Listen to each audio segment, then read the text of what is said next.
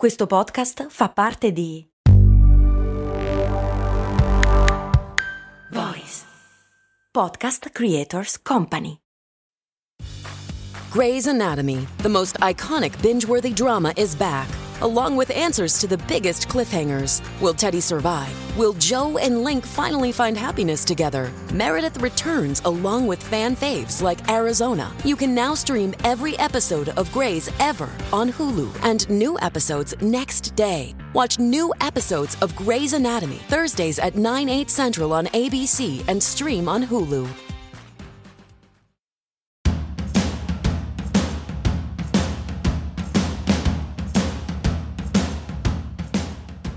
Bentornati amici ed amiche nel nostro appuntamento settimanale dedicato alle campagne pubblicitarie. Io sono Max Corona e vi devo dire la verità, erano mesi se non anni che volevo dedicare un episodio del podcast a Supreme, un brand che negli anni è diventato incredibilmente popolare e desiderabile, come mai nessun altro brand prima d'ora e tutto grazie ad una strategia di marketing davvero particolare e permettetemi di dirlo, geniale. Iniziamo però, come nostra abitudine, con un po' di storia. Dove nasce Supreme?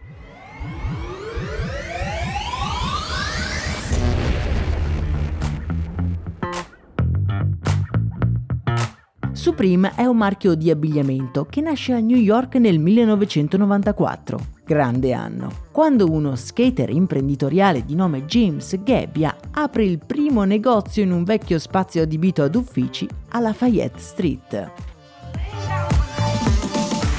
Entrando nel negozio capivi subito a quale nicchia era rivolto.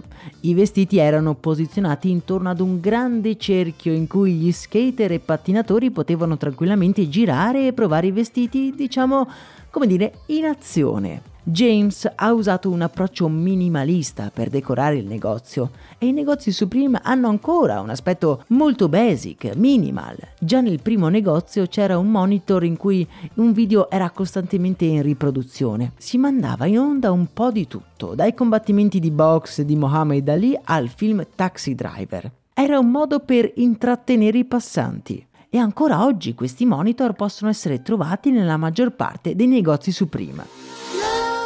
Gebbia ha spiegato di aver aperto Supreme a Lower Manhattan perché all'epoca non c'era nessun altro posto dove comprare prodotti da skate nella zona. Ricordiamo che sono gli anni in cui non è possibile comprare abiti su internet, quindi anche aprire un negozio in uno specifico posto può essere davvero rilevante. Gli anni passano e Supreme diventa un punto di riferimento per gli skater, tanto che in poco tempo James riesce ad aprire un secondo negozio con al suo interno una vera e propria propria pista da skateboard. James, quando apre il negozio, è solo un aspirante imprenditore con pochi soldi da parte. Il negozio Supreme nel 1994 ha un aspetto piuttosto spartano e minimalista, un po' per scelta di stile, come dicevamo, un po' per necessità.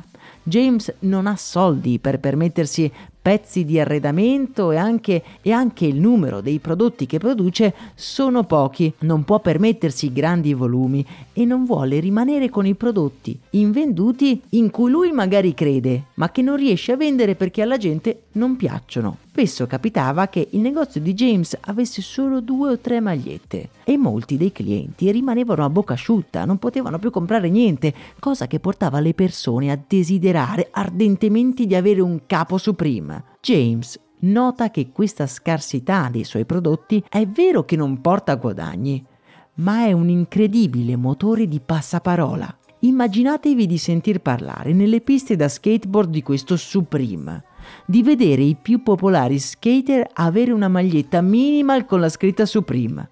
La desiderate, la bramate, entrate nel negozio di James che è praticamente vuoto. Ma è questo il Supreme di cui tutti parlano? E James, con un largo sorriso, arriva e ti dice: Sì, abbiamo venduto tutto. Che poi mica ve lo diceva che quel tutto erano solo un paio di magliette. In una parola, James Gebbia crea hype, aspettativa quasi maniacale e spasmodica. James si trova quindi in una strana posizione. Vuole mantenere da una parte l'hype per il suo brand, ma vuole anche vendere più prodotti, guadagnare qualcosina in più. Decide quindi di attuare una strategia che diventerà più nota con il nome di drop, ovvero rilasciare le nuove collezioni a piccole gocce, a piccole drop un po' alla volta, sempre il giovedì alla stessa ora.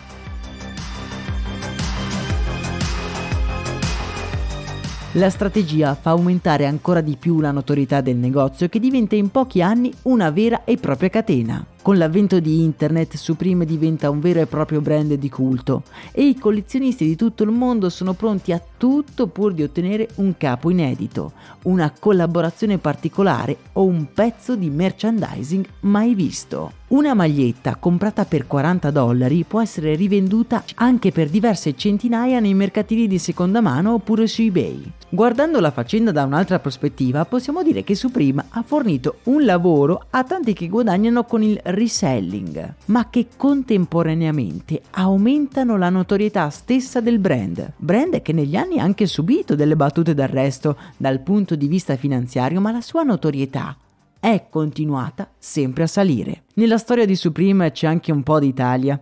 A Barletta, infatti, alcuni imprenditori tessili hanno registrato il marchio Supreme in Italia prima che la Supreme stessa lo facesse, cominciando a copiare tutti i prodotti. Non proprio il top, vista la strategia di scarsità del brand americano. Ma questa, amici miei, è un'altra storia di cui parleremo in un prossimo episodio.